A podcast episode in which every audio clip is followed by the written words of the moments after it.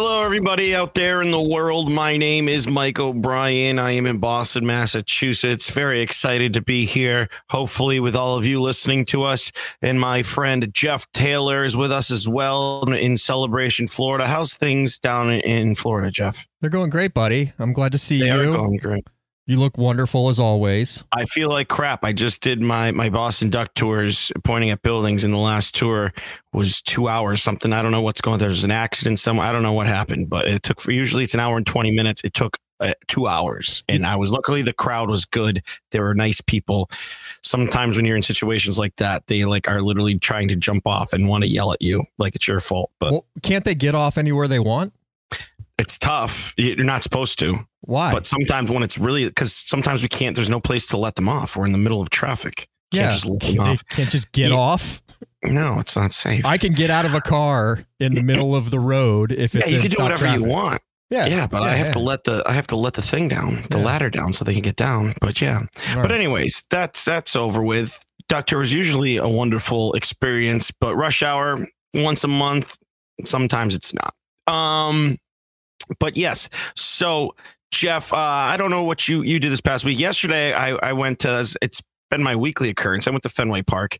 I went to uh, Red Sox Yankees yesterday. Uh, it was fun. It, the Red Sox are still playing hard. They're not. They're hor- They're bad, but they're not horrible. There's teams way worse than them. But uh, a lot of Yankee fans were there, and I'm fine with Yankee fans. But it's all just like not real Yankee fans, where you know it's just like older drunk people that are just like, hey, hey, Red Sox. suck." You're like, you don't even watch the games. You don't even know what you're talking about. I don't even watch the games. But it's like the people who still try to make the when it's not. Like no one cares. Nobody cares anymore. And you're still you're just like, listen, I'm just trying to drink ten dollar Bud Lights and watch this game and watch Aaron Jones or Aaron Jones, Aaron, Aaron Judge. Judge, hit Aaron Judge hit bombs and watch the Red Sox bullpen just implode. You know, like that, that's all I want to do. Like I'm not here to listen to you. I didn't move down to the rich people seats to listen to you yell about debauchery or whatever. You don't even know what you're yelling about. You know, it's just like shut up. Just shut. I feel I'm officially like my dad once every like I'd say once a year, maybe every two years, where we'd go to a movie and they're just the young hooligans in high school just being loud and being stupid. And my dad would be the guy who would stand up and just be like, Well, you shut up. That's what I felt like doing at the Red Sox Yankees game last night with with two people who were sitting near us. Yeah, I I feel like you should because if you're at uh, Fenway and you tell a Yankee fan to shut up, the likelihood of you being the underdog in a fight Mm. situation is low. Well, I'm not looking to fight, but but I just want him to shut up. But also, I've been in it. I've been row like last year. I was at the Christian Vázquez game with my friend Joel Minnick. He was nice enough to get us really nice rich people seats. We sat like five rows behind home plate, and I was going nuts. But I was around all these rich people that were the only ones that weren't standing up in the entire. It was like one of the greatest games I've ever been to. Christian Vázquez hits a walk off homer to win the game, and I'm right behind home plate. And I'm like yelling and getting, you know, yelling at the Astros players and or who no, they're playing the Devil Rays. I'm sorry, yelling at the Devil Rays players and just like going nuts, but into the game, you know, not just like, oh, you suck. And all these guys are like, sit down. We didn't pay. I was like, no, stand up, shut up. Like, this is a crazy game. Like, if you want to just sit at home, watch it. You know, if you want to just sit down, then just watch it. But I also was knowing what I wasn't just like yelling stupidity. Well, the reality of it is is that there is a real juxtaposition between the attitudes of a person who can afford to buy those seats behind home plate and a person who is given those seats behind home plate. True. And the reality is that the people that can afford to pay for them have no more right to be there than the people who are given them. So as long as you're not, you know, crossing any line, you should be able No. to enjoy the game any way you want to in the seat that you are assigned to be in. Like if you if you uh, poor people to reach rich people that like you usually do, then those guys have a right to tell you to shut up. But if you're in your assigned seat, Oh, it was my assigned seat. Yeah, I had an usher come to up to do- me. they tried to boot you. I the usher come up and he goes, I'm just checking your ticket and I hope that you have. He even says, he's like, I hope this is your seat. I'm like, it's my seat. He's like, perfect. Good. He goes, as long as you don't swear. He's like, whatever you do, don't swear. Because if you swear, then I have to kick you out, but keep doing what you're doing. I was like, thank you, my friend. Like that guy was all into it. I was like, hell yeah, you're awesome. But I did get up pretty hammered by the end of that game last year, anyways. Anyways, Jeff, how did your week go? What happened with you, my friend? Well, my week's been pretty. Uh, you know, I don't do anything too fantastic in my You're off old. time. Well, no, I I, mean, you're I'll have great stories when I get into like my my fast paced, fast moving time of the year. But this time of the year, luckily, this is a comedy slash sports show, so uh, we can lean heavier on the sports than the comedy. But I will tell you this: I made a very large mistake last night and that was uh, while I was my my wife. One of the teachers at my wife's dance studio came over, and I had to edit a song for him. And then after that, I sat down on the couch and I'm I'm looking through the movies, and I'm on I think Apple TV or HBO Max, one of the two. And I see a movie that uh, looks pretty good called Moonfall. Have you seen Moonfall?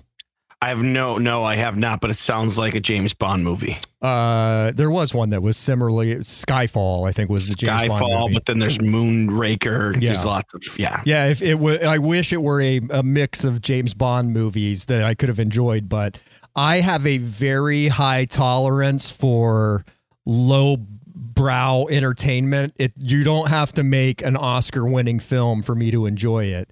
This was the biggest steaming pile of shit I have watched in my anything I can remember. I may have seen a movie that was worse than that, but I can't remember it. I think it's the worst movie I've ever seen. Who start? Who starred in it? I don't know the people's names. The I don't I don't even think the big the only person I recognize is if you watch Game of Thrones, the uh the uh Jon Snow's fat buddy that he meets in the uh in the nunnery. I'm sorry, I'm not a nerd. I don't watch Game of Thrones. Oh yeah, God, it's real nerdy to watch a show about back in the day British uh, monarchs fighting each other with uh, tons of tits and ass. I, what a nerdy thing to do. Yeah, sounds gross, and I'm more highbrow. If I, watch spoke highbrow things. Dothraki, then you could call me a nerd, but I don't speak Dothraki. I don't even know But what that is, I'll but it tell, I'll tell, I'll tell you what. I enjoyed quite a quite a few scenes in the Game of Thrones, and it's a great story too, man. You should watch. I wish I were you. I wish I had never watched Game of Thrones, so I could watch it fresh right now. I watched the last episode. Oh, great! That's always the best way to do it. It's like reading the last I watched page the last of episode. I never episode. Better break out, and I watched the last episode of both. Yeah, yeah, I know. It's pretty amazing. Um, speaking of nerds, last night at the Red Sox game, I was sitting next to these guys, and they were fine. They're both baseball fans. They weren't there to just rip ten dollar Bud Lights like I was, but they had baseball gloves. They were in their mid twenties. Yeah. And I even said, I was like, Are you the fall ball guy? Because you know that guy that goes around and he always gets fall balls and like kids love him. And do you know who I'm talking about? Are you saying He's been around foul ball or are you saying Foul foul ball. ball? ball, foul ball? I don't know. I don't talk good. Foul ball guide. Uh, I don't know that I do know about this. But there's some guy that he always gets every game he goes to, he gets a, a, foul and, and he has a glove. So I was like, he kind of looked like the guy. And I was like, you are you the foul ball guy? He goes, no, no, no, no. And I want to be like, but I didn't follow it up. And even my lady friend kind of like was like, kind of like, don't, don't keep going about the gloves. Cause like they were, they were, they were mid twenties, maybe late twenties and had baseball gloves. I mean, we were in the hot zone. We could have gotten a line drive. There was one that went off uh, aside the the overhang that if that hit someone would have killed someone. But I, I just I, I just such a nerd move to bring your glove. I never brought a glove, but also because I would probably leave it there. I ne- even as a kid, I never brought a glove. I brought a glove until I felt I was old enough to catch a foul ball with my bare hands. And that's the only manly way to catch a foul ball once you're past the age of 20. Agreed. Also, I have a thing. If you caught a fall ball off a bat, would you give it to a kid? I don't know what a fall ball is, dude. How am I going to catch one? I'm oh, okay. I'm sorry, uh, Shakespeare, Copernicus, whatever. it's not a word that I've ever heard misspoken. foul ball. There I you don't- go. I talk good. Shut up. I talk Yeah. real good. Yes, I would give it to a kid, especially if it were a Oh. kid that were a relation to me. Like if it was this kid right bat, here. Off the bat. If it was this kid right here, I would give it to her. No, But- no, no, no, no. That's not her ball. She, you just grab. He just grabbed his five-year-old child, and no, no, because what I would say is, listen, I'm 41 years old. In your case, 97 years old, and you've never got. Have you ever gotten a ball off a bat in the mm. game before? Yeah, You have. yeah. When? Uh, I've gotten I've gotten many many a Braves ball. I uh, caught. Was that a- because just you're in section? It was an empty stadium. Are you talking about spring training in Orlando? Or? Oh no! If I counted those, I mean, I used to pick those up off the field and bring them home with me. No, uh, and minor league balls too out yeah, the yeah, yeah, yeah. Well, I do Interhaven. Well, But- that doesn't count. But uh, but Bra- Braves from the old Braves Stadium, uh, I caught quite a few foul balls. It was there weren't a ton of people in the stands though. This is like Dale Murphy, Bob Horner days when they weren't winning. Yeah, so it would go in the section, and then you run and find it and grab it. right? You mean off the bat? Have I ever caught one like flush Yes. into my hand? No, yeah. I haven't. I've never done. If that. I did that, no way. There's no way. And so I was at a Red Sox game once, and Red Sox, as as people who listen to this, they're mostly Massachusetts people and people who know me. Um, and, and if you're listening, please like, I tell your friends. Let's get more people. My friend in Taiwan, there, Seth Robinson. Let's get more people in Taiwan so we could be the number one sports show in Taiwan. That's a big goal of mine. But so I was at a game with my lady friend and some other friends, and we're kind of sitting underneath the net at Fenway where the ball sometimes goes up and then falls down because it rolls up That's a net. fall ball. Yeah. That's a Yeah. fall ball. Yeah, that's a fall ball. That is a fall ball. That ball falls. I was just like, what are you talking about? It took me a Yes. second because I'm not bright. But yes, that was very clever. Uh, fall ball. It is a fall ball. All right. So, so anyways, I was, I was, uh, there was a kid in front of me and we're talking foul balls. Yep. And I said how if I caught this ball, I would never give it to a kid. And the kid turns around, I was like, come on. I was like, no, man. I was like, I was like, I'm at the time like 37 or 38. I was like, I'm I'm I'm 30, almost 40 years old. Never caught a ball my entire life. You think if I caught a ball off a bat with my bare hands that you deserve it? I was like, no, like you have your whole life to get a ball. And the dad was like, yeah. I was like, hell yeah. Like the dad was in it, the mom was laughing. And then like an inning later, the kid gets up and it was a Jimmy Fund kid. He took his hat off. He was bald. He literally had like cords and all this stuff. And I was just like, oh my God. Like I just told this 10 year old that he has his whole life to catch a fall ball. And I'm just like, and all my friends just looked at me like, Oh, that is the most Mike O'Brien moment of all time. Like Yeah. you just, I was just like, you gotta be, could this happen? Yeah, I would give, and in that instance, if I caught the ball, I would have given that kid the ball. Yeah, you know, I personally feel that uh, if I caught a ball, I'd hand it off to like if there if a kid asked me for the ball, like in your situation, no way. You don't get the ball if you ask for it. But if I'm sitting in a section, I've noticed that there's a kid there with his pops.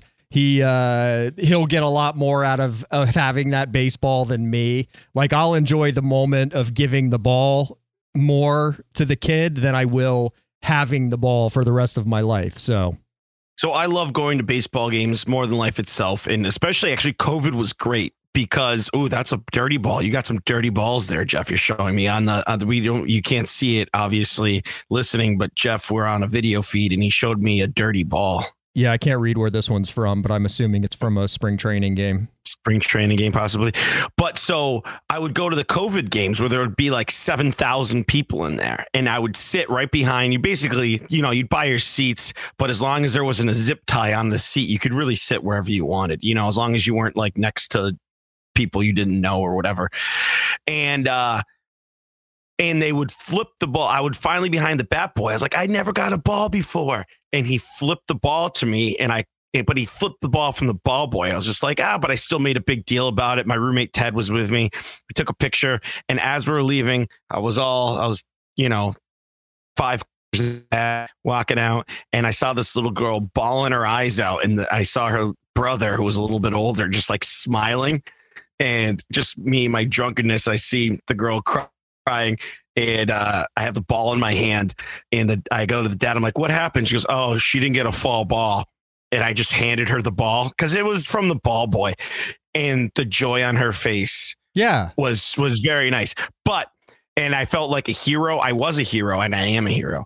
But I agree with you. uh, if if I caught that off of Xander Bogaerts' bat and I caught it with my bare hand and I might have dislocated a finger or something while doing it, I would have never given that ball to that little girl. Never. yeah, see, that's Not where you and I years. differ. The the Mm. feeling of giving the child the ball is worth it a million dollars. Not in a hundred years.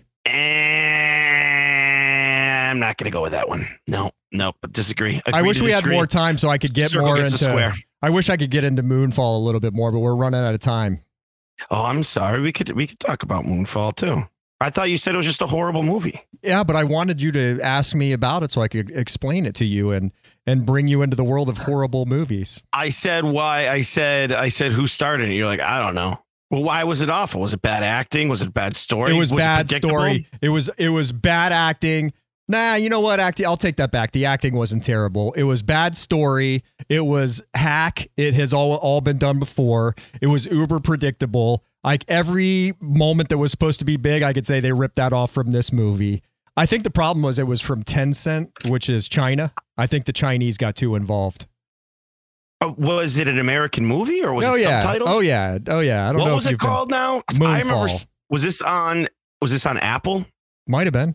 I can't. I remember. saw something Moonfall. I saw something on Apple. Halle Berry's in it. Is she? I think so. I'm go- using the Google machine. I mean, it, right it wouldn't now. surprise me if stars main... Halle Berry, Patrick Wilson.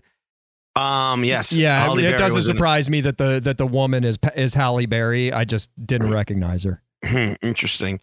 I th- there was a movie I saw and it was on Apple and it was exactly what you said. It- the worst thing though was the acting. Everything so was so plain. Like every time some like someone would enter the room, you're like, oh, that guy's gonna get killed by a scorpion or something. You know, like you knew it right away the second everything that was happening. But yes, I Was think the- Apple. Was it was the smartest guy in the movie a guy that worked at a hamburger shop and called himself doctor and had a British accent? I don't know. I don't remember. Then it remember. wasn't Moonfall. I don't remember. It was a long time. It was during COVID. So yeah, if it was during COVID, then it wasn't because Moonfall said it came out in 2022. Interesting. Um, yeah, bad movies are good though. But you know, there's the good bad movie where you want to keep watching, like No Holds Barred, starring Hulk Hogan, and then there's the Over the top. over the top, great bad movies Oh, where you're like, yeah. this movie's awesome. But then there's just the bad movies where you're like, how did this They get to tried this point? they tried too hard. They tried they tried to if the with the thing with over the top is that they clearly weren't trying very hard. Do you know that that kid won an award for being the worst child actor from over the top and it like destroyed his psyche? Did it really? I didn't know that. That's yeah, fucking hilarious. That's hilarious. That's really funny. Imagine just being like, yeah, being that. I mean, how old was the kid though in that? I had to be feel like, he had to be about 12, yeah. Yeah, he had to been 12 to 15 years old. in Have you movie. seen his other movies? No. Exactly, because he, If you- he got voted worst actor. to me, if he came up to me and challenged me to an arm wrestling match right now, I wouldn't know who he was. Well, I hate to break this to you, but it was uh, the dad that was good at wrestling arms, not the child. Yeah, but I'm sure the child joined the family business and became an arm wrestler. You never know. Why is that not a sequel? Happened? See what if they hit a truck driver for uh, a truck driver and getting involved in arm wrestling matches to win a truck to save his family. Is that is that happening? I don't know. I mean, what would the sequel be? That uh, the IRS took away the house from his family, and now he has to arm wrestle IRS agents until he gets to the boss level and beats the IRS agent that's the biggest. Jeff, it sounds like we're going to get out of the pad podcasting game and get into the um, over the top remake uh, game here. And, and basically, what I'm saying is we're going to be billionaires because of. Our our remake of Over the Top or Yeah. or sequel in this case Mhm. would be better than Moonfall, Moonfall. I bet you it would be. and it would I- you cost know a what? tenth of the amount of money they spent on that movie. as a 41 year old man who worked at a video store, I don't like the Netflix. I don't like the Apple. I don't like the the scrolling through a movie. Like I love walking through uh uh, uh love look walking through a video store and like perusing the aisle wondering if this one has boobs or not you know like just there's so much going into you could spend a half an hour in a video store and then walk out and be like i'm not even gonna get anything.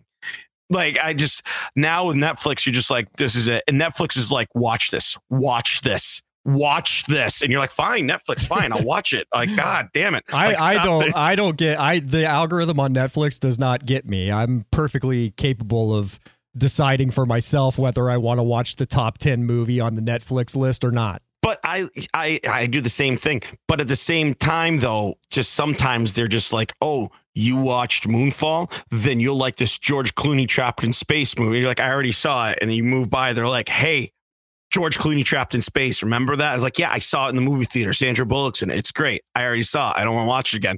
And then they're like, oh, but you watch, yeah, you watch the Karate Kid, so you'll love the George Clooney movie. It's like, what does the George Clooney movie have to do with the Karate Kid? You know, but they're just like constantly like, you're fine, I watched George Clooney movie. Jesus. All right, so I guess uh, we'll just move on with the show after our, our Netflix uh, debate here. Um, we have a great show today. We have Dan Hellie. Dan Hellie's with the UFC, used to be with the NFL Network. He he's the play-by-play guy for the Tennessee Titans during the preseason. He's like a Swiss Army knife. He's a little bit of everything here. We love Dan Hellie. Know him down in Orlando. We also have my friend and amazing comedian from West Kid, Doug Guertin's going to come on to the news. We're going to discuss the day's events. Uh, we're really excited about this show. We hope you are too. Stick around. And coming up next is Dan Hellie. Welcome back to the Mike O'Brien Show. We are joined by a good friend from our days in Orlando, as all our guests are. Uh, I learned a lot and uh, just loved hanging out with him back in the day at Orlando Magic games. Uh, now he is on UFC. He's on on on NFL shows. He's doing play by play for the Tennessee Titans college football games. He's got an NFL Week Three game doing the play by play for. But you're on DirecTV, Fantasy Football Focus. You got a lot of great things going on, Dan Hellie, and it's good to have my friend Dan Hellie on the show. And uh, how's things going in California? It's good, brother. It got a little hot here last week. It felt like uh, Orlando in the middle of the summer. It doesn't normally do that in uh, Southern California, at least not on the coast. But um, we we braved through the high 90s, and now we're back to you know the normal 75 degree days. So we're we're surviving here, my friend. We're we're making it you're right on the beach. I had some friends who lived in Redondo and stuff. I was out in, in North Hollywood. I was living in North Hollywood for the winter a couple, maybe now six years ago, doing my ha-has and whatnot. But yes, it's amazing how you think California is is is hot as hell, but it's really just like, oh, it's just 75 and beautiful all day, it seems like. Well, it's crazy, dude, because you watch the local news and as uh, as you know, I used to work at Channel Nine WFTV there in Orlando, so I was on the local news every night. And you know, in Orlando, you have the beach forecast for Cocoa and New Smyrna and Daytona, and then you would have the inland forecast. Out here, there's like five different forecasts. You have to have the valley, you have to have the coast, you have downtown LA, Orange County, Riverside. It's uh, it's literally five different forecasts for all these poor meteorologists out here temperatures are like within 30 degrees of each other in each thing, basically, right? Well, it, it can be, you know, up in the valley, it can be 100 degrees, and then down here on the coast, it'll be, it can be 75. Yeah, and yeah, you're that's talking, crazy. You're talking 20 miles apart. That's pretty, that's nuts. No matter now what, you, Dan, I'm not going to start feeling bad for meteorologists. No matter how many different temperatures they got to give out. I mean, you talk about a place where you could be below the Mendoza line and completely successful. The meteorologists are where it's at. And the funny thing too is here in Florida, it rains. There, you just get a nice marine layer. True. Very true. Get the Santa Ana winds that come in a little bit. But you're right. What am I talking about? Weathermen always steal our time. This is crap. I, am not feeling bad for those suckers. don't yeah, even start have, to, bro. You have years of, of local news. You have Orlando. You were in Washington, D.C. Where else? Where else were you in local news? So I, I graduated from the University of Tennessee in 1997. God, that's forever ago. Oh, First job was in Alexandria, Minnesota. It's not even a television market. It was basically a little tiny satellite TV station for the Minneapolis market. And we were about two hours away from Minneapolis. We would get the Minneapolis newscast, and then we would do our own little five minute segment and they would call it a hyper local segment. And so we would get the Minneapolis newscast, and then everybody in our area, all you know, fifteen thousand people of them, would get a little five minute mini newscast for Alexandria. And I was there about nine months, and then I went to the Florence, Myrtle Beach, South Carolina oh, market, yeah. and then uh, and then West Palm Beach. And I was each of those places about two and a half, three years, and then I came up to Orlando, and then it was uh, off to DC. So when you when you ended up in Minnesota eh, out of college, you it's not like you have an agent or something. You're just basically throwing out you're like, here's my senior thesis report of I want to be a reporter, and they're like, done, Dan Hellie. Yeah, you look great, and let's do it. Is that basically what? Kind of, yeah. So I got a job. I had an internship at the local ABC station in Knoxville, and the main sports anchor there was a guy named Jim Wogan and he said, Dan, I don't know if you're interested, but we have a job that's going to come open for a cameraman, for a news photographer. And you're going to have to shoot all of your own shit wherever you go, right? We called it a one man band. Yeah. You shoot it, you edit it, and then you front it in front of the camera. He said, This would be great practice for you. And by the way, you're going to get paid. So you're doing this internship free you could get a job as a cameraman and you can get paid and then you could work on what we called your resume tape. At the time you would edit it all together and then you would dub it down to a vhs tape. For those uh, old people out there remember vhs tapes? Oh, and then yeah. you would literally they were super cheap right? That you could buy a blank pack of vhs tapes for like 12 bucks and you would put your resume reel on there. So it would be you know five minutes worth of stuff eight minutes worth of stuff and there was a website called tvjobs.com that I I know that that I joined and you would find out where all these little tiny podunk markets were that had job openings and you would just fire them out and I think I sent 30 or 40 of them out and Alexandria, Minnesota, they were the first people to call, uh, maybe the only people that called. And so I did a phone interview and they knew what I looked like and sounded like, but I had no idea about Alexandria, Minnesota. I obviously knew where it was on a map, but I didn't know much more. And um, I loaded up the U-Haul, moved up there, and took a job making eighteen thousand dollars. Nice, oh, buddy. That's more than I was making in Orlando, Florida. One day, I remember after a game, you were like, "Hey, we're all going over to so and so's to play cards," and like Pat Garrity was there or something, and I was like, "You think I can play poker with, with Magic players and local? Like, I I don't even make enough money to go to Taco Bell after the game. Like, you guys would give me. Remember the there used to be beer in the in the uh in the press room or something, and you guys would sometimes you'd give me the twelve pack and like just just take this. Like you're you this is yours. And I'm like, thank you guys. I appreciate that.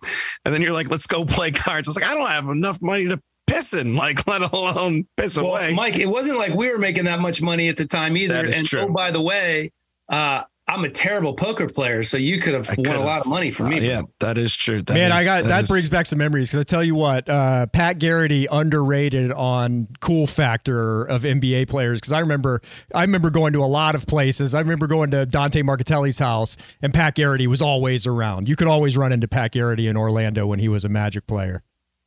I love Pat Garrity. He was awesome. I, I mean, he was great to cover because we were all still young and he was young and he was just he treated you like a human being, you know, and then some yeah. of us got to know him a little bit better. I haven't spoken with Pat Garrity in years, but um, yeah, he was definitely one of the one of the guys for sure. Oh yeah. Yeah, it's a, it's an interesting it's an interesting racket to even now you're a national national known guy. You're on. I mean, UFC it's it's funny that you say that UFC when you're saying that how I, I worked with you.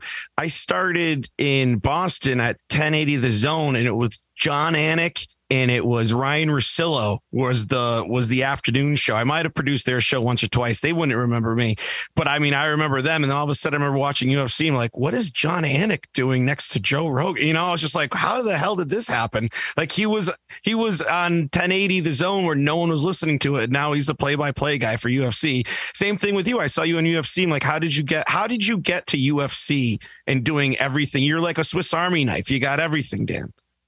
Well, well, first of all, uh, you know, Anik is one of the best in the business. So Anik did the radio stuff, and then he got hired by ESPN. And one of the really important things, according to all my friends who've been at ESPN, I've never worked for them. I'm on there now with the UFC, but I've never been directly employed by ESPN. You have to find a lane, right? You can't just be a run of the mill sports center anchor anymore. There's a handful of them, but you got to find a lane. And Anik's lane was UFC. So he did the UFC shows for ESPN, was eventually hired as the number two play by play guy by the UFC, and then elevated to the voice of the UFC. And uh, he's fantastic. Ryan Russillo lives two blocks from me here in Manhattan Beach. Oh, no And way. is doing his podcast from his house now, uh, where he can, you know, look out and see the Pacific Ocean. That's not a bad gig at all. Um, as for me with the UFC, I was working full time for NFL Network. I was there for for seven years, and I'd say about two years in, I just wanted to diversify the portfolio a little bit. I had never done play by play. I'd always just been a host and gone from local sports to hosting the NFL Network uh, nightly, nightly show called NFL Total Access. And I just you know, everything was going great, but I just wanted to do other things. I'd always wanted to try play by play, but I just had never done it. So um, I actually went to, I called my agent. I said, I'd like to help me get into play by play. What do I need to do? So the first thing I did was um, I got one of my producers from Total Access to go with me to a USC game. I think they were playing, it was an early season game, maybe Idaho. And one of the researchers at NFL Network helped me make my my chart with all the players on it and some stats on it.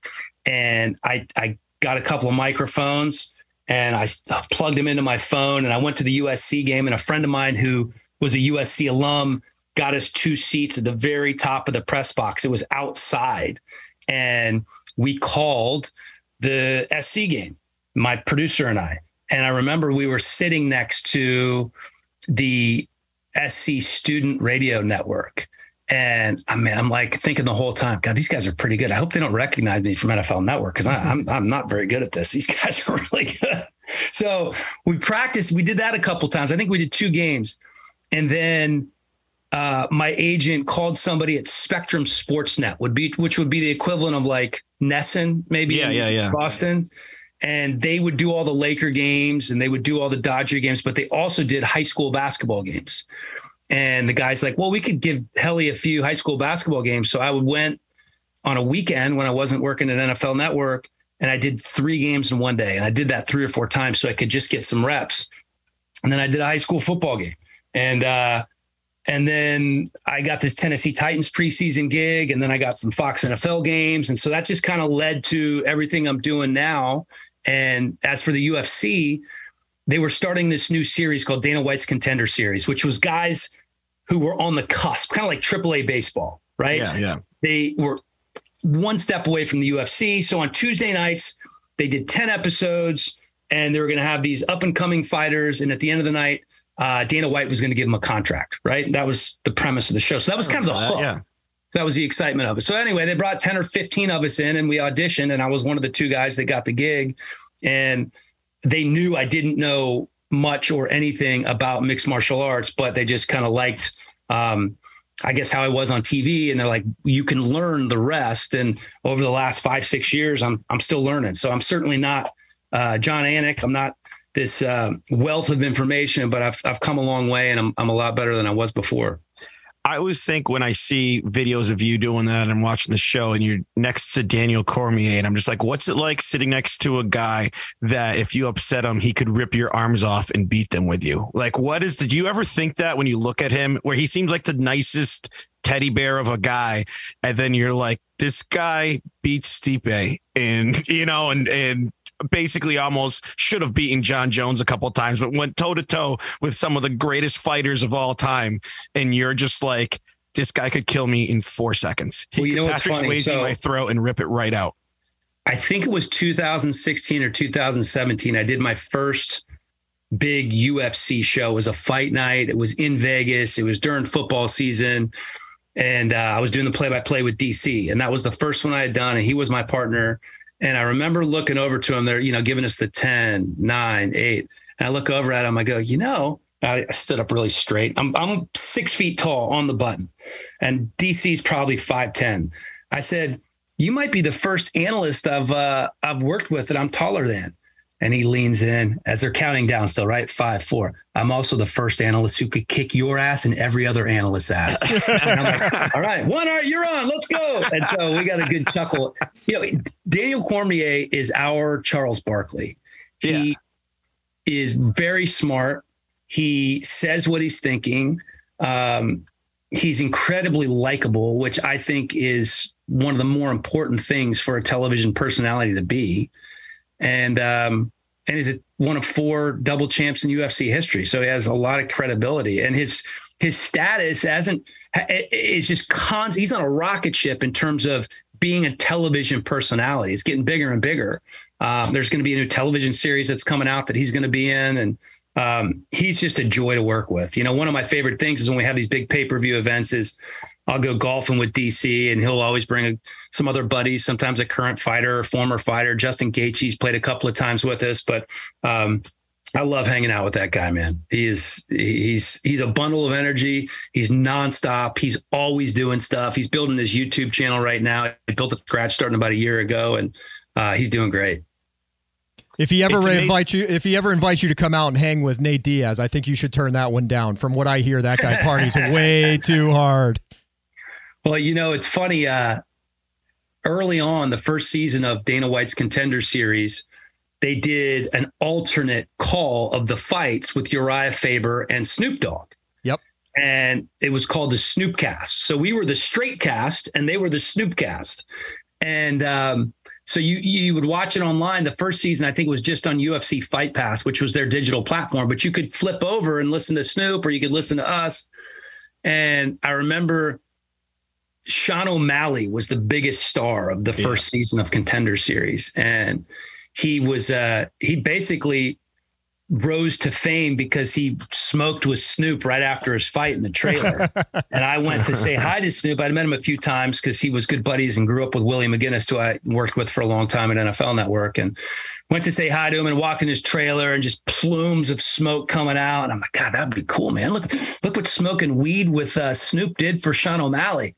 And I said, that probably probably not a good idea for the straight laced broadcaster to go in there and do a couple of bong rips with Snoop. So I passed on that.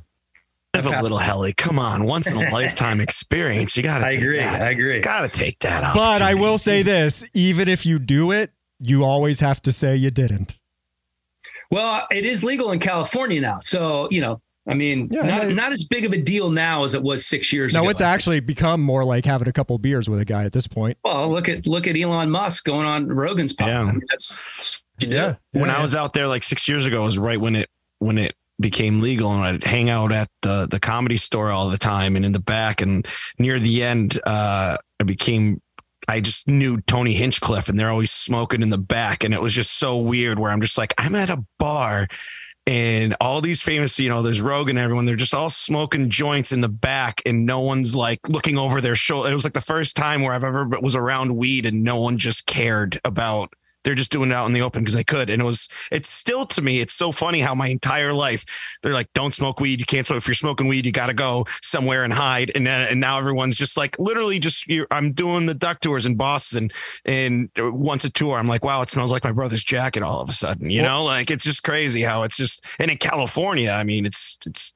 definitely first and foremost in California. Well, it's funny. It's funny you said Tony Hinchcliffe because one of the things that I really enjoy is when I do these uh, these weigh-in shows for the pay-per-views. If I'm not calling a game or have something going on on Saturday, my show's on Friday, and I stay and I sit right behind Rogan and Anik and Daniel Cormier, and I put my headphones in and I just listen to the fights. And I there's always a few seats right next to me, and Rogan always brings buddies, yeah. and they're always comedians. And Hinchcliffe is one of the guys that he brings all the time. I had no idea who he was and sat right next to him, you know, for five hours of fights and uh, chatted him up a little bit and super nice guy. And then obviously went home and looked him up and watched some of his shows. And he is funny, dude. I'm surprised actually because I listen to a lot of those shows that he does. And I'm surprised within moments that you weren't aware of the fact that this was a really funny, crazy guy that you were sitting next to. He's nuts. Yeah, well, it's I, you know, I asked him. I said it must be really difficult to be a comedian. You know, the last few years with all that's gone on. You know, you can't. There's so many things you could say ten years ago that you can't say now. He's like, I say whatever the fuck I want to say. That is absolutely true. He is in a league of guys. He's in a league of guys, and it's all guys that surround sort of Joe Rogan is almost their protector because you got like Shane Gillis and Ari Shaffir, all of these guys, uh, Big yeah, Jay Oakerson. Yeah, Shane's been there too. And uh, you, you guys, will, you guys will laugh. Who's the guy? I, am going to say Bert Kreischer, but it's not Kreischer. It's it's another very famous comedian, Tom Segura. Segura. Yeah, I didn't know. He's hilarious. He's no, really. I didn't know he was. He sat next to me for a show, and I introduced myself. I did. I had no idea who he was, and I'm like, oh my god, yeah, he's he's very good. So you're a square man. You're such a well, square. I just, you know, it's funny. My kid, my kid watches all these guys, and he's 15, and I've started watching him more because I, I mean, I love comedy. The the comedy store, by the way, is amazing. Yeah, amazing. It's and it's it's a hike from Manhattan Beach. I don't get up there a ton, but I had a buddy in from Philly who knew one of the comedians, and we went up and there's a back like bar area. The back bar. I got there the once. It was like the highlight of my life. Right. So I get in there, and Dave Chappelle would make these drop-in appearances at the comedy store all the time. And so I'm with two other buddies and this Philly comedian in the back bar, and Soleil Moon Frye was in there with somebody else. Punky Brewster. Yeah and they were at the bar, and we were just kind of standing in the back, just trying to, you know, just stay out of the way. And then Dave Chappelle comes in, and uh, oh, who's the other? Um, who's it was different? Stro- no, Family Ties. Tootie. Who's who was Tootie? Oh I yeah, can't remember her um, name. she I know was who you're in there, talking about. Yeah, yeah. and yeah, it was yeah. her birthday.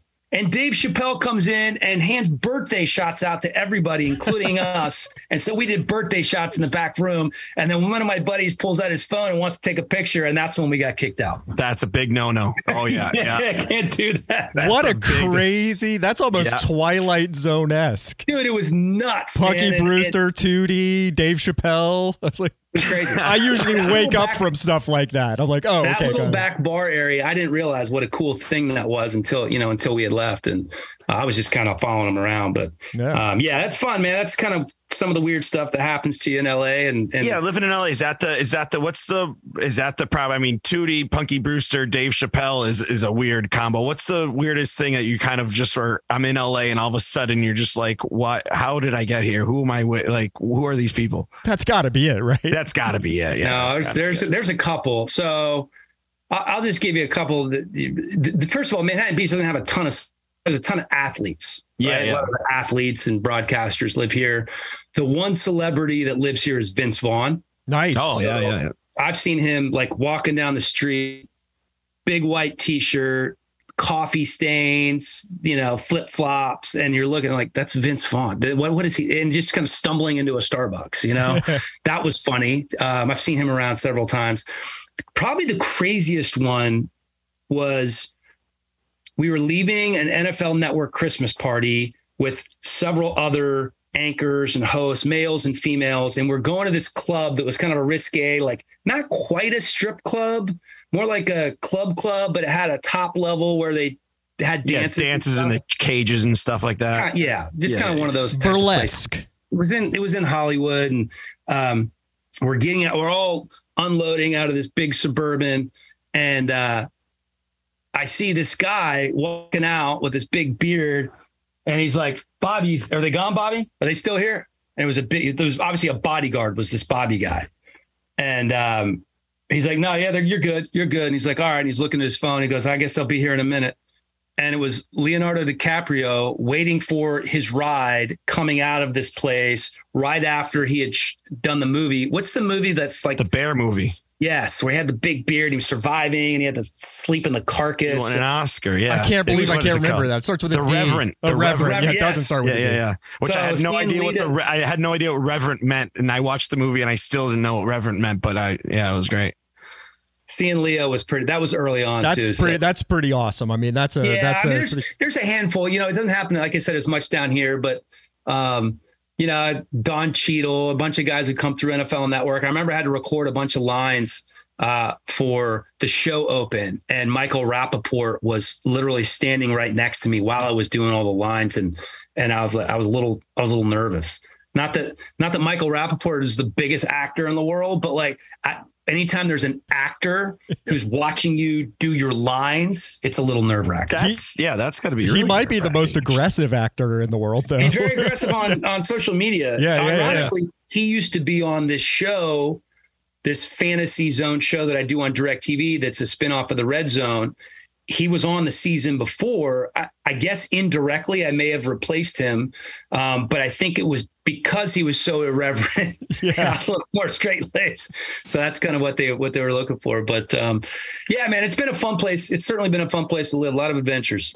That's no, we don't man. get the the the famous people in Boston, but one of my favorite one of your one of your colleagues, one of my favorite stories of meeting famous people was I went to the AFC Championship game of the Patriots versus the Jaguars, and it was a last second thing. My friend was like, "Hey, my friend can't go. Will you go?" I had to Uber to Foxborough from Boston, which it was surprisingly only a fifty dollar Uber. I thought it'd be like over 100, 150 bucks.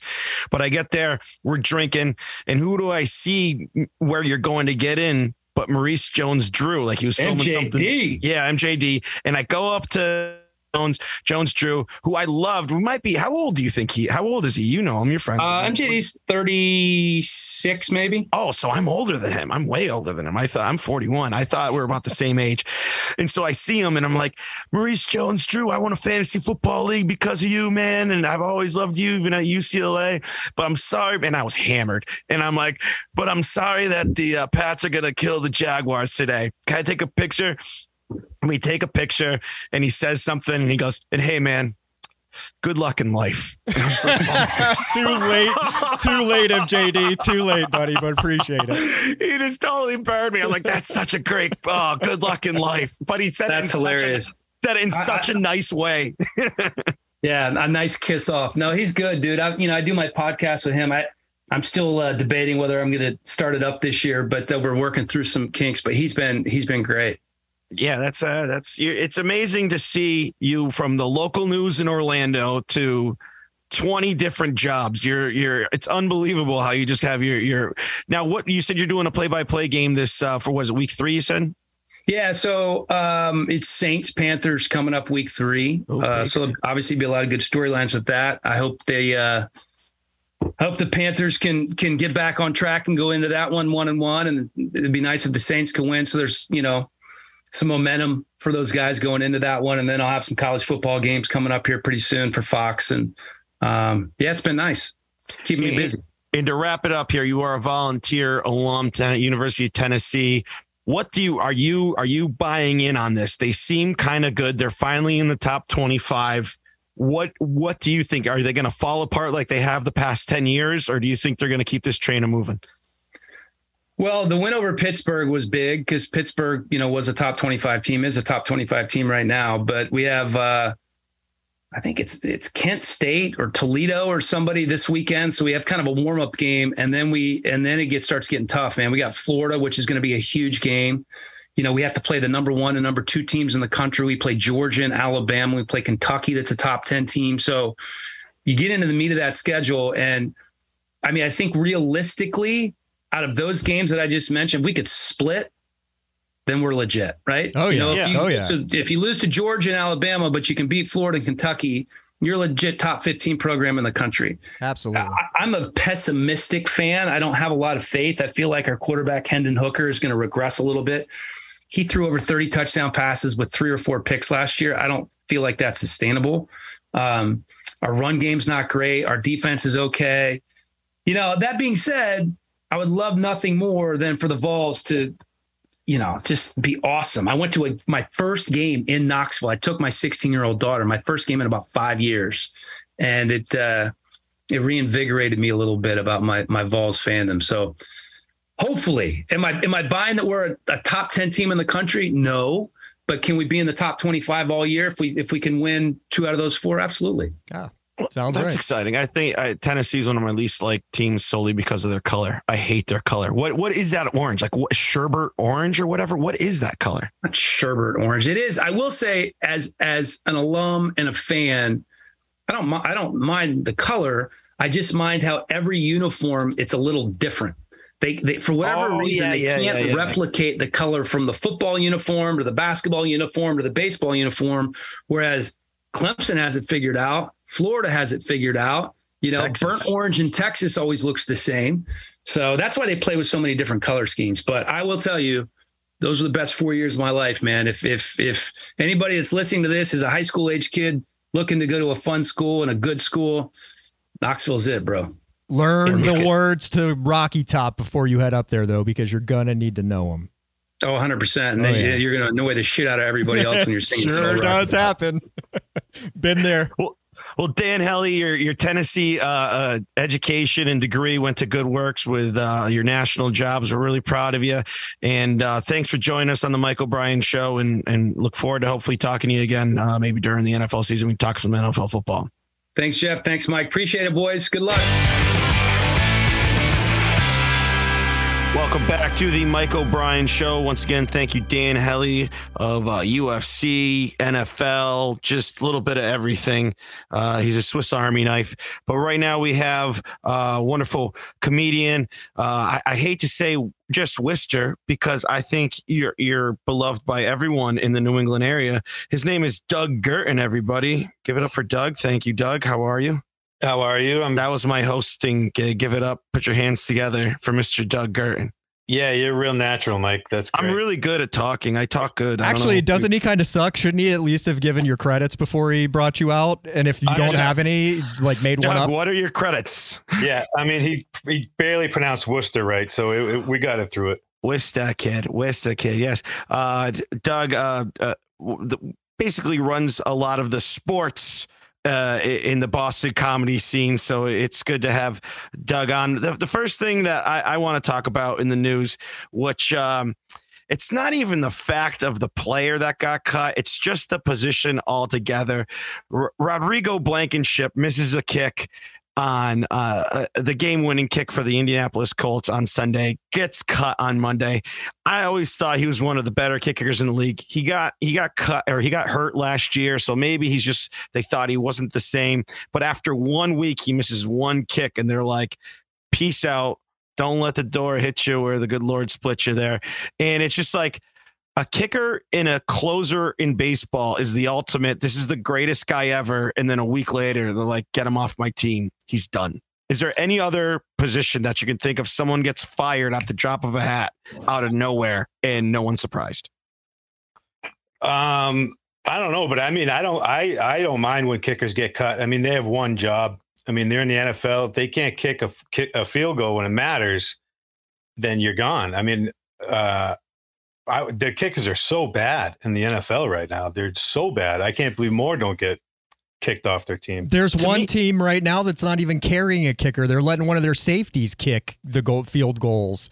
And successfully, by the way, I can't remember who that? it is. I didn't even hear the story. The Cowboy? No, no Cowboys have no, Zuerlein. Not the Cowboys. It's, no, it's, they don't have Zuerlein anymore. But so the, somebody is using a safety as opposed to their their main kicker got hurt and they cut their back up and now they're like we're just not going to carry a kicker. We're going to it might have been for the game but i don't know. I feel like this is bs jeff taylor coming no, this, out again. this story this story's actually true. This story's actually true. I'm going to look it up. I'm going to look it up. You guys a google machine can we get young Jamie to look that up? Yeah, can we get yeah, can we get Jeff Jeff Taylor the last episode for those who, who keep on listening. Like I said, like, subscribe, tell your friends, tell your enemies about the Mike O'Brien show. Uh, Doug, if you missed the last show, Jeff just started telling things that sounded believable and then they were 100% false. And he knew they were false as he was saying it, but he did sound believable. It's the Kansas City Chiefs. This their oh, safety. Oh, but uh, Harrison Butker got hurt or something like yeah, that. And so they, are not gonna they'll have a kicker by Sunday. They'll right, have a kicker right. by Sunday. Um but uh, Doug, your son was a kicker in in in high school. Was he a punter or a field goal kicker? He was a kicker, uh, and so I watch uh, the Giants game with him every week, and you know we'll watch the red zone, whatever. Uh, Doug is a Giants fan. I'm a Giants fan. Uh, for those that don't know, and uh, so I blackmailed him into and brainwashed him into being a Giants fan. And so we are forced to watch every Giants game. And of course, we're going to watch the rest of the NFL that Sunday. And it's crazy how bad the kickers are. And I just keep looking at him, shaking his head like, I could have made that. I could have made that. I could have made that. Now, when he missed the kick, would you would you uh, not give him food? Would you not let him use the car? What were what were some punishments for him missing kicks? Um, well, I mean, it, it, it got rough. No, he honestly, the the team he was on didn't attempt a lot of field goals. Um, they would they kick extra points at least? Yeah, so he was doing all the extra points, and every time and when he would miss, uh, I just wouldn't look at him, and uh, yeah, I would I'm I would stunned. make him stay. I would make him stay after the game, and he would have to make thirty extra points before I drove him. That's home. typically the recipe for a kid that ends up in the NFL. If his if his dad abusively forces him to succeed, they typically uh, they're not good at anything else in life, but typically they'll make it in their field. So uh, I'm glad yeah. your kid's well rounded enough to have put up with that abuse.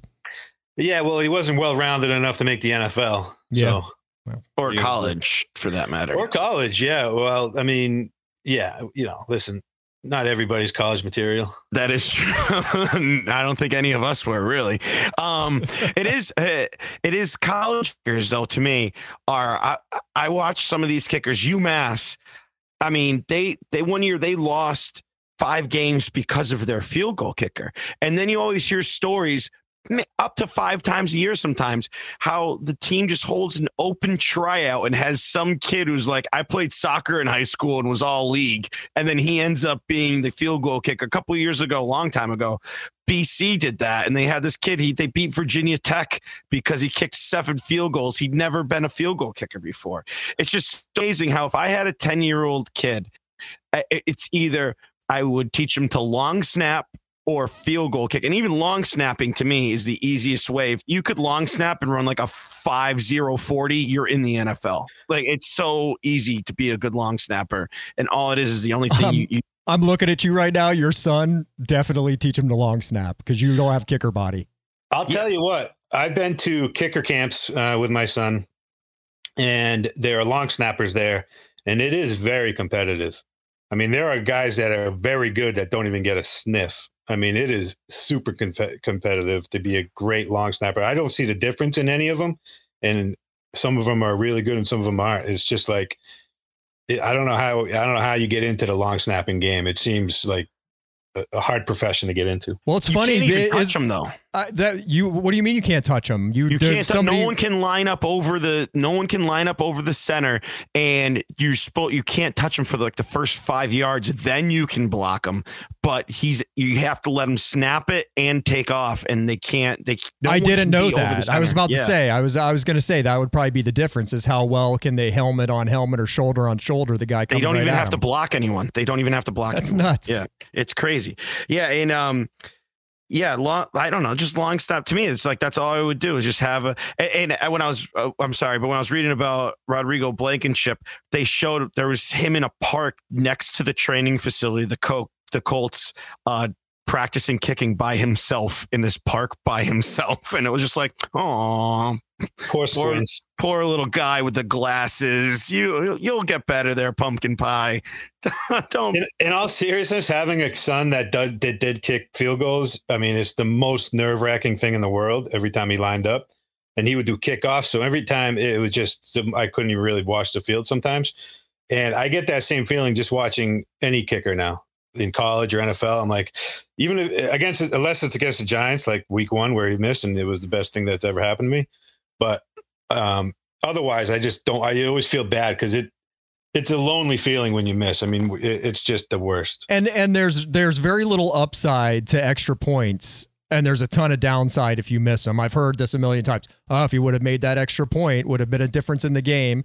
And then when it comes to field goals, you know, a quarterback can go 10 for 25 and still have his job, but the field goal kicker has is expected to make every field goal within 45 yards. If you don't make it, you're the goat. Well, that nit, that nitwit the other night Uh, for the Broncos, the coach makes him kick a 64 yard field goal. And when he missed it, I was just like, oh man, you missed. And then I'm like, wait a second, that was a 64 yard field goal. What are you talking about? He had no chance of making that. And he almost did. He had the leg. He was like off by like a yard to the left.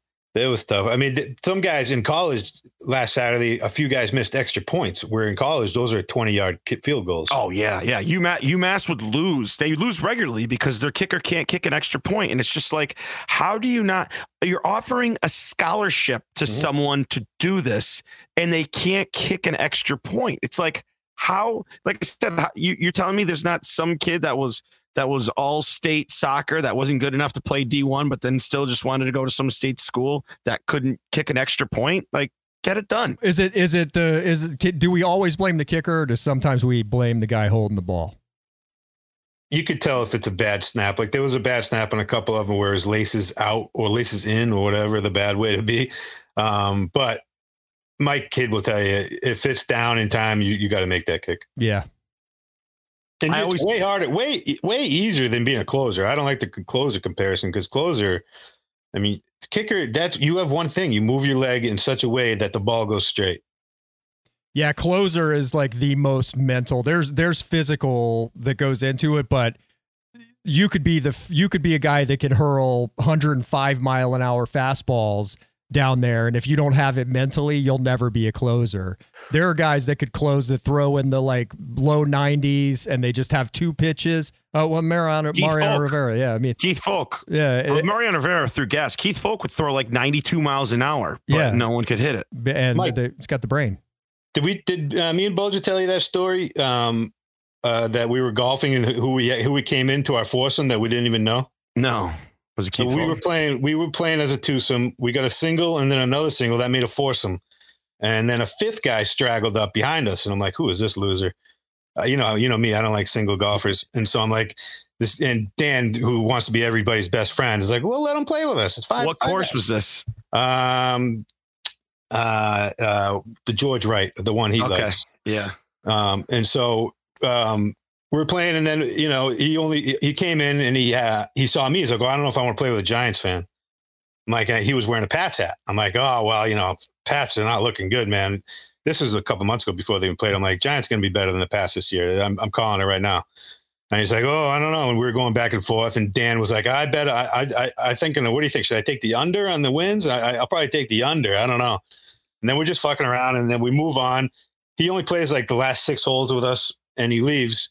Um, and then one of the other singles comes up to us like, "Hey, do you know who that was?"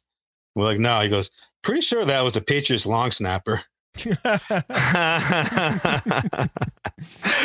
I wouldn't even know who the Patriots long snapper is. I remember. I, of course not.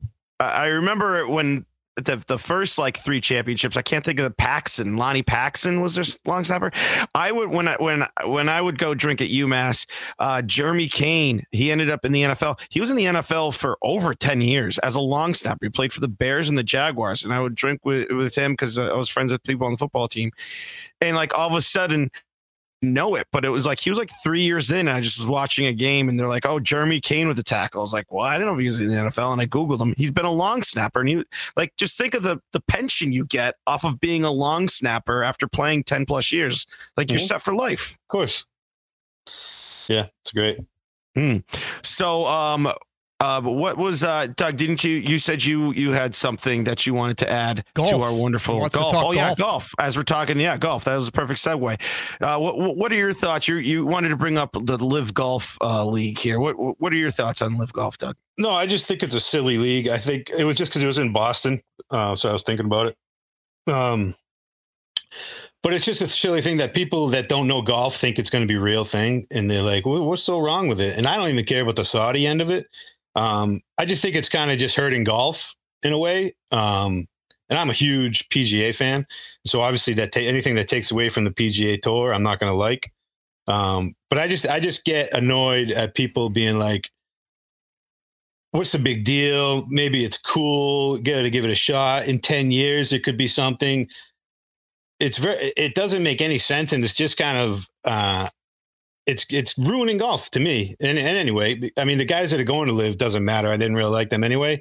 But just the whole talk, there's nothing about like the golf anymore. It's all of, oh, these guys went to live, Or are you going to go to live? Oh, I don't know. I might go to live. I don't want to go to live. These guys suck at live. Blah blah blah. It's not about golf anymore. And that's really the, the worst part about it. I don't care about the Saudi angle. Not really. to mention you can't even watch it. I don't even you know, understand. It's like three rounds instead of four, right? They, they, screwed themselves. They screwed themselves by calling the tour live because it stands for LIV, which is Roman numeral for 54, which means they have 54 holes. So they can't change that.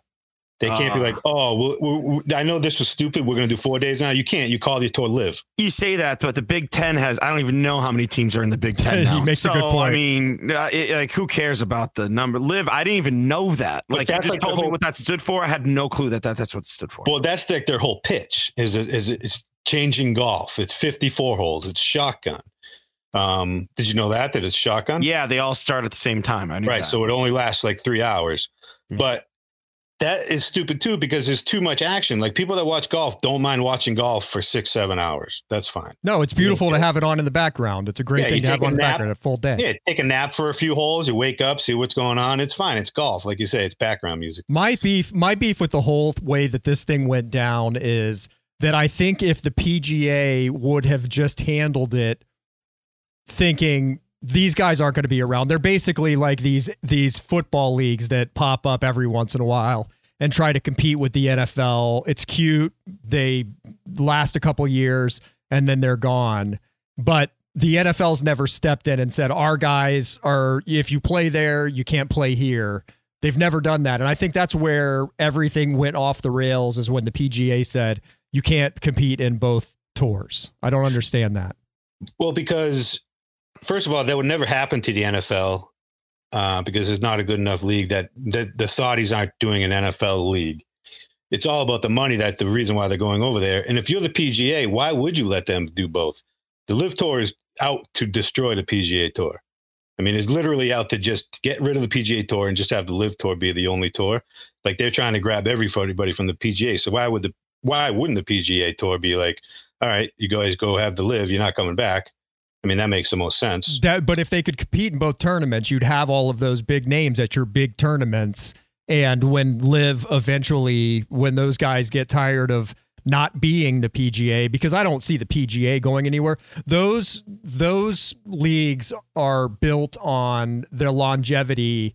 They they have a trust with people. So everybody, when you talk about golf, you think PGA. You don't think LIV. LIV is a, a thing that's happening now.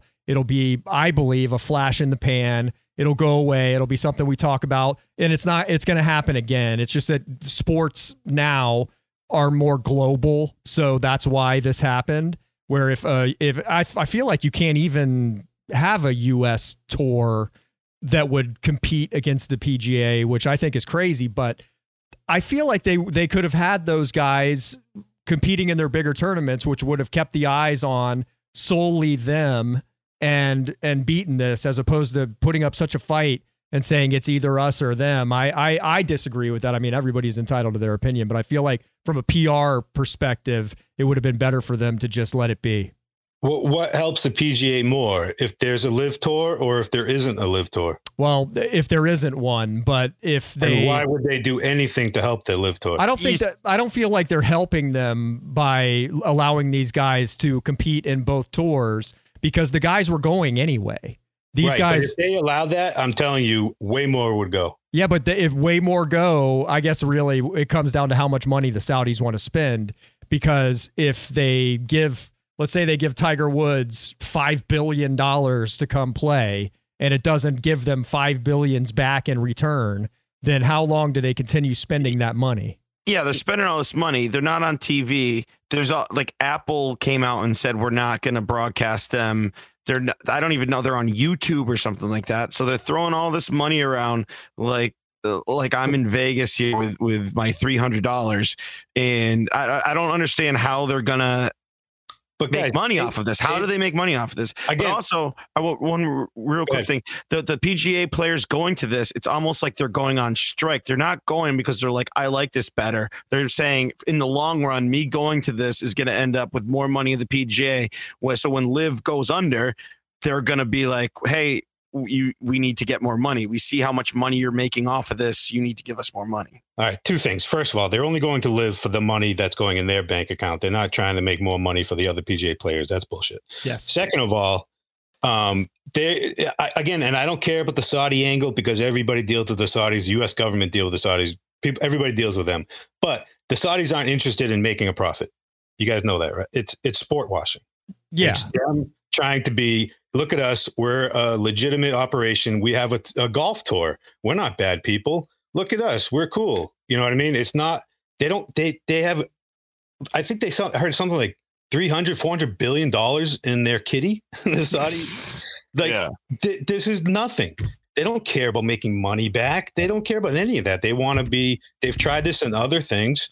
Now they, Soccer. Uh, they got, yeah, they've tried everything. And so they got the golfers great, it worked on this one. So, but the, the, the, to make a profit, they don't care about that. They're gonna the, the players are gonna go back. It's not like the PGA is like, all right, Dustin Johnson, you're never coming back. Like they kind of have taken that stance. I bet they don't. I bet they yeah. don't. I feel like you they have think, taken that You don't stance. think Dustin Johnson and some of these guys, the guy with the mullet, that they're not going back? Nope. Then what are they going to do afterwards? Retire, go on a boat, This is the decision they made. This is what they're That's telling true. you. This is their this is their like we're doing this until the wheels They fall the- off and know the then we're all done. consequences. Yeah, no, all right. I could see that though. And I also predict that all four majors will be getting together over the winter and saying, you know what, fuck the live tour. We're going to put a ban on them. Uh, if you're in the live, you're not playing in any of our majors. And then the live tour will be kaput. Hmm. So right now you can play in the U.S. Open and you can also play in the LIV Tour. Unfortunately, they made the, the they called the tournament open. So it So means it's like open, any- yeah. it's open. If you qualify, you're in the tournament. Yeah, I mean, it, that, but they can change that. Yeah. Why not? yeah. I, I, they make the rules. Hmm. That's it. Interesting. Wow, I never thought I'd be this enthralled with golf before. I love golf. I'm really bad at golf. I golf with Doug. I, we haven't golfed as much as we did in the past, especially during COVID. We golfed all the time. But but Doug, uh, Dan Bolger, and I will go golfing from time to time. And Bolger might have told this story, but when we went, where were we golfing when I thought that there was uh, hard hard uh, land under my feet, and there was not. It had to have been Franklin. I mean, I don't know where else we it go. wasn't Franklin. I haven't heard Uh, this story, so tell in this, tell the story because I haven't heard it, which means so Dan there didn't tell it. was there was like this kind of creek which which was dried out and i thought that if i stood on it it would be it would be just hard land and so i went to go stand on it and it ended up being like silt and i went up to my waist and it was like basically quicksand it was it was the funniest damn thing that's ever happened to me they literally had to like grab me by my arms to pull me out of it and it was it, the surprising thing was I wasn't that muddy at all actually from it. I was wearing shorts, but uh it didn't like really stick to me or anything like that. But you could see like a perfect formed lower body of me in it. Would you have kept it pulled me going down if they would have left you a little longer? Uh, I don't know, but if it was deeper, I would have gone. I would I would have went straight down if it wasn't if it wasn't like it didn't stop at my waist. Huh. I would Yeah, I I would have died. I would have I didn't think quicksand was a real thing until that day.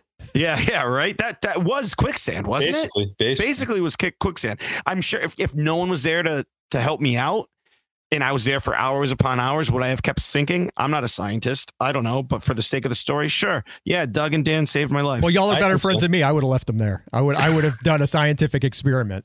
I mean, it took us a while to stop laughing, but yeah, we helped them out. Golf is the best. Golf is the only sport that, like, when I play basketball, I suck at basketball. I suck at every sport. And golf is the only one that I suck at, and I just don't care. I'll just keep playing golf all day, and I'll shoot 122, and I don't care. Yeah, we know. I'll just keep going. Yeah, Doug. Doug knows. Yeah, but there was once when I when I first played with Doug, we played the front nine, and it was like the greatest nine holes I've ever played in my life. And Doug was like, "Wow, he's really good." And then Bones was like, "No, he's not." And then the back nine, I shot like an eighty-seven or something like that, and I was like, "Ah, there he is." Yeah, that. You also let the, the, the booze get to you. You, you. you start off okay, and then you. I mean, most guys get better when they get drunk. You get worse. Are we still Well, talking about golf, or are we just Or talking just about any life. everyday thing that Yeah, Mike I mean, that's true. does? I, what are you talking about? Booze makes me better at everything. That's why everyone loves me and loves mm. hanging out with me. Actually, are you know what? talking I think as far as as far, that's the one thing it doesn't affect negatively is your personality. You're much more lovable when you're drunk. Doug, would you agree or disagree? Have I ever have I ever seen you not drunk? It's weird. I don't know if I've ever. Are you not drunk right now? I'm not drunk right now. No. Interesting. Yeah, you're all right. It's weird. well, thank you. I appreciate that, Doug. Yeah. Thank you. Yes, I'll, I'll I forbade to, him. I forbade him from drinking and doing this show. Oh, okay. Yeah, uh, that's gonna stop at some point, but yeah, yeah. He, he has a, he has a thing called an alcohol problem, Jeff. Just a little yeah. Not alcoholism, just a problem. I Problem. agree. Yeah, I'm a problem drinker. I always say I'm not an alcoholic until I start drinking, and then when I start drinking, I just drink all the beers. Then Yeah. I can go days and days and days without drinking, and then just see. Speaking of drunk, Jeff is drunk because he likes this whole Queen thing. He loves everything about England and what they're going through, and he's just sitting there like my my lady friend w- watching the what's the newspaper the the uh the news and daily or whatever over in England and reading all the the latest Daily updates. Mail. the Daily Mail yeah he Jeff reads the That's Daily different. The the one that Mike subscribes to is different. What what's that I The don't know. Daily Mail. Yeah I don't know ah, that was a guy yeah yeah yeah. Look at. Ayo. Ayo. No, I just thought it was interesting that uh, they're they're getting ready for her funeral, and the line to get in is already. They said two miles, so I'm assuming they they did the math to get it from kilometers to miles, but uh, two miles of humans. And I thought about that for a minute. That's a lot of people in line. How many go- does this place hold? Well, they're not all going Where to be is- in there at the same time. They're going to go through. They're going to give Oh, their so this is for the condolences and walk wake. through. Yeah, This yeah, is for yeah. the wake. She'll be laying in Oh. state, I'm sure, somewhere. And oh, so it's uh, not the funeral; it's the wake. I'm about to say the church. If it's in a, it's not going to be. They're not going to have the Queen at the uh at the what at the Wembley Stadium or something like that. The funeral, like it's Prince's or Michael ja- Jackson's funeral. It's going to be in a real Roman Catholic church or whatever. They're I don't even know what the religion is. What is it? Episcopalian. Sure, sounds Hindu, right. I think. Is it Hindu? Hindu, yeah, yes. I think it is Hindu. Absolutely, yeah, yeah. They're definitely Hindu. You go back Um, far enough with their family, it's probably Russian Orthodox because uh, they're all Russian. What are we rushing? We're not in a hurry. Hey, Heyo. Yeah, the royal the royal family, they're all German though. I think is what it is. I think they're German. Well, okay, the fact that because that was the thing when you're saying it was funeral, I didn't know it was the wake, so they wanted to walk by. Is it going to be open castic? Are people going to be taking selfies? She'll be lay, she's going to be laying in state. I doubt they're going to let them take pictures. They'll be taking her. selfies. Someone's going to take. A Someone will probably get away with it, and then they'll be on a list. Absolutely. Who cares what list? But when you talked about the line of two miles long, I always think about have you ever seen those, especially Doug in South Boston, when you see on like Sunday fun days and there's just lines of 100 people outside of Stats or Lincoln, and you're just like, you're never getting in there. Why are you the harp outside of the harp for a Bills game? Because it's a Bills bar. There's a line of like 50 people. It's the first quarter. They're, you're not getting in there, and they'll still just stay in the. Have I, I don't think any of us are club people. How, what's other than rides at like Disney World or Six Flags? wh- What's a line that you would stay in and be like, I'm not getting out of this line? Oh man, uh, no. I mean, when I was young back in the day, I mean, uh, uh, I'm I'm a little older than you. I don't know how old you are, Jeffrey, but you, ha- Jeff's you, 98 years old. you used to have to wait in line to get concert tickets or. any Oh kind of- yeah, yeah. I'm old enough to remember that. I have a story of that. Yeah. yeah. So those would be the only lines I would have waited in uh, back in the day. But uh, I'm not a line waiter. I don't like rides like that where you have to wait in line forever. When you bring kids to Disney, you're kind of forced to. But uh, for my own, never. No, I'm not a line. I can't. I'm not. A What line was waiter. the what was the longest you waited? What's your concert story, Doug? I got I got a, a getting tickets to something story. Let's all tell us our, our craziest getting tickets story. Uh, I mean, we, I would just used to go to Strawberries. Remember Strawberries back Yeah. in the day? They would always have tickets.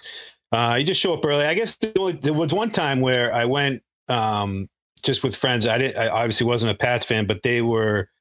They just made the playoffs. I was in high school, and if you showed up, they were giving out like tickets to the game. Uh, like if you showed up to the ticket box, they were giving up so many tickets, and so I like skipped school and le- left at like two in the morning and got there and we showed up and there was so many people there so many people there that like fights started breaking out like you know how like the whole mass is, you, you just see a wave of people push into the fence and then push back Yeah. and push into the fence and push back and you're in this you're like I, this is a big mistake this is not worth my life to play this game right now um, but that that was And you had to pay for the tickets or they're giving them away? No, you had to pay for them, but that was Yeah. back. They, you know, it was when the Patriots sucked, and they they were season tickets. The whole, there wasn't. A There was no season list. tickets. Yeah. Yeah, you could still you could buy a season a day if you wanted. Like that back when they sucked. Yeah. Yeah. Yeah. What about you, Jeff? What was the craziest? Well, I I never I waited in line for a few hours for Black Crowes tickets when I was I think a senior in high school. But my craziest ticket story is my dad was really cool about buying me tickets. My dad was a bouncer at a venue when he was a kid and like saw all of the bands that everybody would want to see back in those days. And that turned him into a dad who was cool enough to buy me tickets to see stuff. Like I saw Rush, ACDC, Billy Idol. I saw so many of these shows. My dad would just go give me a ticket and send me off on my way to go see these shows. But I really wanted to see Queen. And uh, they were coming to Orlando, and my dad said he would get me a ticket. Was this Freddie Mercury Queen? Yeah, yeah, yeah, yeah. What year was uh, this? Well, it had to be in the early '90s. I mean, when did he pass away? It was uh, it was in the '90s, maybe Was late it? '80s, maybe late '80s. I mean, he started he started buying, said dropping me off to go see shows. It, it was in the it was in the the ni- early '90s, How old were you? 15, 16. But anyway, my dad said I didn't get over there in time, and the show sold out. But I'll get you tickets for the next one. And then he died. Yeah, there was no next. One. the next one- 91. The Freddie next, Mercury the ne- died. yeah, the next one was Adam Lambert. So I was si- I was 16 years old. I mean, he died Yeah. shortly after that tour. A lot of que- lot of Queen death on this podcast. I Yeah, know. lots I'm of stuff about Queen. Yeah. Jeez. My craziest story was Springfield Civic Center. I was a freshman in college and uh Monday Night Raw was coming to the Springfield Civic Center. And me and my friends were like, we are getting front row. We are staying. We're going to be on TV the entire time. We're getting front row cameras. And we got to the Springfield Civic Center. Say they went on sale at 10 o'clock in the morning the next day. We got there at seven at night and we had cars. We had a car, but we also were standing. We literally slept in front of the Springfield Civic Center, which at the time and still may be the most dangerous city on the East Coast per capita. Like you just get you just get shot in Springfield, Massachusetts all the time. But we waited just to correct you, it's Camden, New Jersey. Camden, New Jersey, then Springfield's number two. Um, and and that is that BS Jeff Taylor there. That's No, actually, I think it's Camden, like- New Jersey, then East St. Louis, Illinois. I said East and- Coast. I said East Coast. Oh, right, then Camden, New Jersey. Um, and we waited there, and I mean, I don't even. It was so long ago. I don't. No, nothing like weird happened. But then by the time we get there, there's like a billion people to get the tickets, and there's like thirty. There's like thirty windows. So the fact that we were the first in line, it didn't matter because if the person like goes, okay, what do you want? Or something happens with the credit card, we're now not the first person anymore. We're like the 45th person, you know? So it's like the fact that we bu- we ended up getting four seats. We bought eight total. We got four seats right on camera, and it was one of the greatest things I've ever been What to. in my show life was this? I Monday Night missed Raw. it. Monday oh, Monday Night Night Raw Raw. Wrestling. Yeah, yeah, all right. And it was, The Rock was there. It was it was the Chris Benoit was there, not killing his family. It was awesome. It was awesome. It was really really uh it was and that, I missed that stuff. And now you can't get tickets to anything because I remember when the U.S. Open was Buddy. in Boston. I just What? had this conversation last night. You can get tickets. What sucks No, now, what sucks now is that ticket brokers buy up all of the Yeah. tickets, so you have to go to StubHub. But I've learned to play the patience game when it comes to StubHub, and my wife hates when I talk about this because we went to see the Capitals and the uh, Tampa Bay Lightning in the first game of the season years and years ago, and I was on, driving to Tampa, looking at my cell phone on StubHub, waiting for the ticket prices to get to something that I would accept, and they sold out on StubHub. So I had to scalp tickets, and we literally sat with our back against a concrete wall in the upper deck, the worst seats I've ever had in my entire life. And she holds that over my head. But if you stay on StubHub and you're willing to wait until the very last minute, you can get tickets for half as much as you would pay at the at the uh, ticket at the box office. I do stuff like that, but then there's still like Bulger and I went to the Celtics Bucks game and we couldn't uh, pay 300 paid $300 a ticket to sit up in the 300s for game 7 against the Bucks. It was great. How far it's like- ahead of time did you buy those tickets? Uh the day of the game, like an hour Day- before the game. Oh, really? You should have waited Yeah, till yeah, 30 yeah, no. minutes before. Yeah, what, whatever. Uh, So then it would have gone down to two hundred dollars. But I was I was playing that game. I would be sitting at Sullivan's Tap playing the playing the game and seeing how long I do that all the time. But it's just the fact that if you really wanted to go to it, I remember going to Red Sox playoff game. Same thing. My buddy was at BU. Me and Chris Rainville. We waited in line to get tickets to the Indians uh, uh Red Sox playoff game and and but they're face value. Like you can't unless the Red Sox now I go to games for like 10 bucks because the Red Sox suck, so it doesn't even matter. But actual real games, like I want the opportunity to be able to get them for face value. I I, guess I'm just old. I got a trick for you guys. It's me and uh, just getting a lot of play. Yeah, Bulger's getting a lot of play. You should be here today. Jeez. But um, so whenever there's a concert at Fenway or maybe anywhere, but this we did this one night. You wait. You're outside. You can hear them. You wait till they play a song or two, and you go around. and You find the scalpers that are just kind of hanging around, ming around, talk to each other, and they have tickets on them, and they'll sell them to you cheap if the concert Yeah. already started. And so I did that. We saw um, Pearl Jam for like half price. Nice.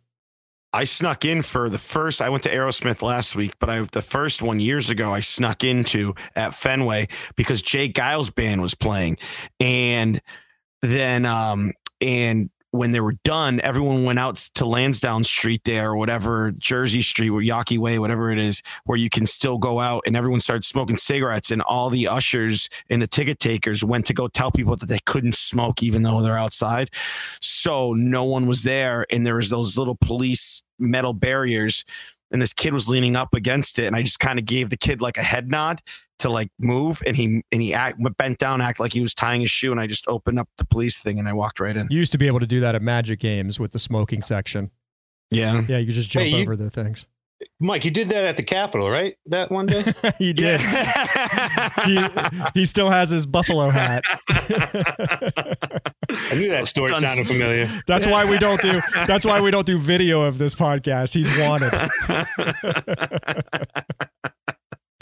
That was so okay. So that's a ridiculous thing. It's awful, whatever. But that is one of the ultimate. I would love to have just been there to witness that. Debauch. I think. There's It, a I lot think of it was. I think it was crazy. I don't think I would. I. I, I didn't want to be anywhere near any of that. I don't know. I love lard, even if it's even if it's my life's in danger or whatever. Not that I would have run into the Capitol with all these lunatics, but just to sit back and watch. Like when Doug's a little bit older than me, but like when those UMass riots, when when the Patriots would win or the Red Sox won, you just stand back about hundred feet, like where the police horses are, and you're just sitting there with the police watching some guy jump feet first off the uh, cafeteria and breaking both his legs, and people lighting stuff on fire. Like this is amazing. This is just. I, I, you just can't not look away. You got to watch it from a distance. But yeah, when when that happened, when the Patriots won and the UMass riots happened, my dad was like, "You weren't a part of that, were you?" I was like, "Of course not. I wasn't." I Is this when they beat the doing that." Rams?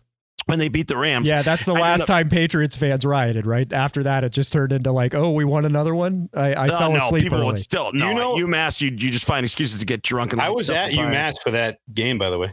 Were you? Yeah, I was too. I was in Puffton for But that I, game. I was, yeah, I was down the street near the, uh, down at uh, the soccer house, the White House, down near, down near Puffton, really. Yeah, but we went down to we went once they won. We went to Southwest to just watch all the We debauchery. didn't, was- we didn't. oh, go. we did, and th- there was the guy jumped off the cafeteria. But so all this it. All this crap is happening. People are lighting trash cans on fire and rolling them down the hills, and it was just insanity. And then my dad was just like, "You weren't you weren't a part of lighting things on fire." I was just like, "No, of course not. Why? I would never do that."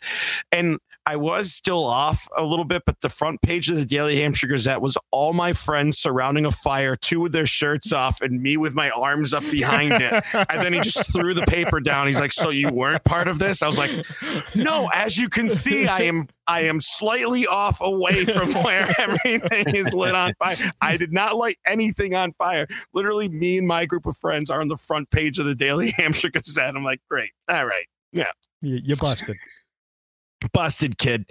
Well, I want to thank everyone today. This is a great. Uh, I had a lot of fun talking with the, the great Doug Guertin. Jeff Taylor is always down in Celebration, Florida. Want to thank Dan Hellie, of course, of everything UFC, NFL. I don't know. I think he's going to do the the the beanbag. He needs uh, one of those scrolls that they used to use back in the back in the day to give you all of his credits. all the guy's of his everything. credits. No crap. Yeah, he's gonna. What's the what, what's the the game where you throw the beanbags in the hole? Why can't I think? Cornhole.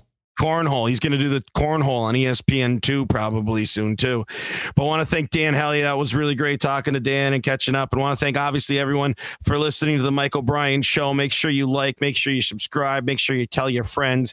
We're going to make this blow up. So Doug. Jeff and I don't have to do real jobs, and that would be great. And don't have to rely on our kids being hopefully good field goal kickers or long snappers to support us. That would be a great thing. So thank you for listening to Michael Bryan Show. Have a great day. We love you all equally. Ta ta for now.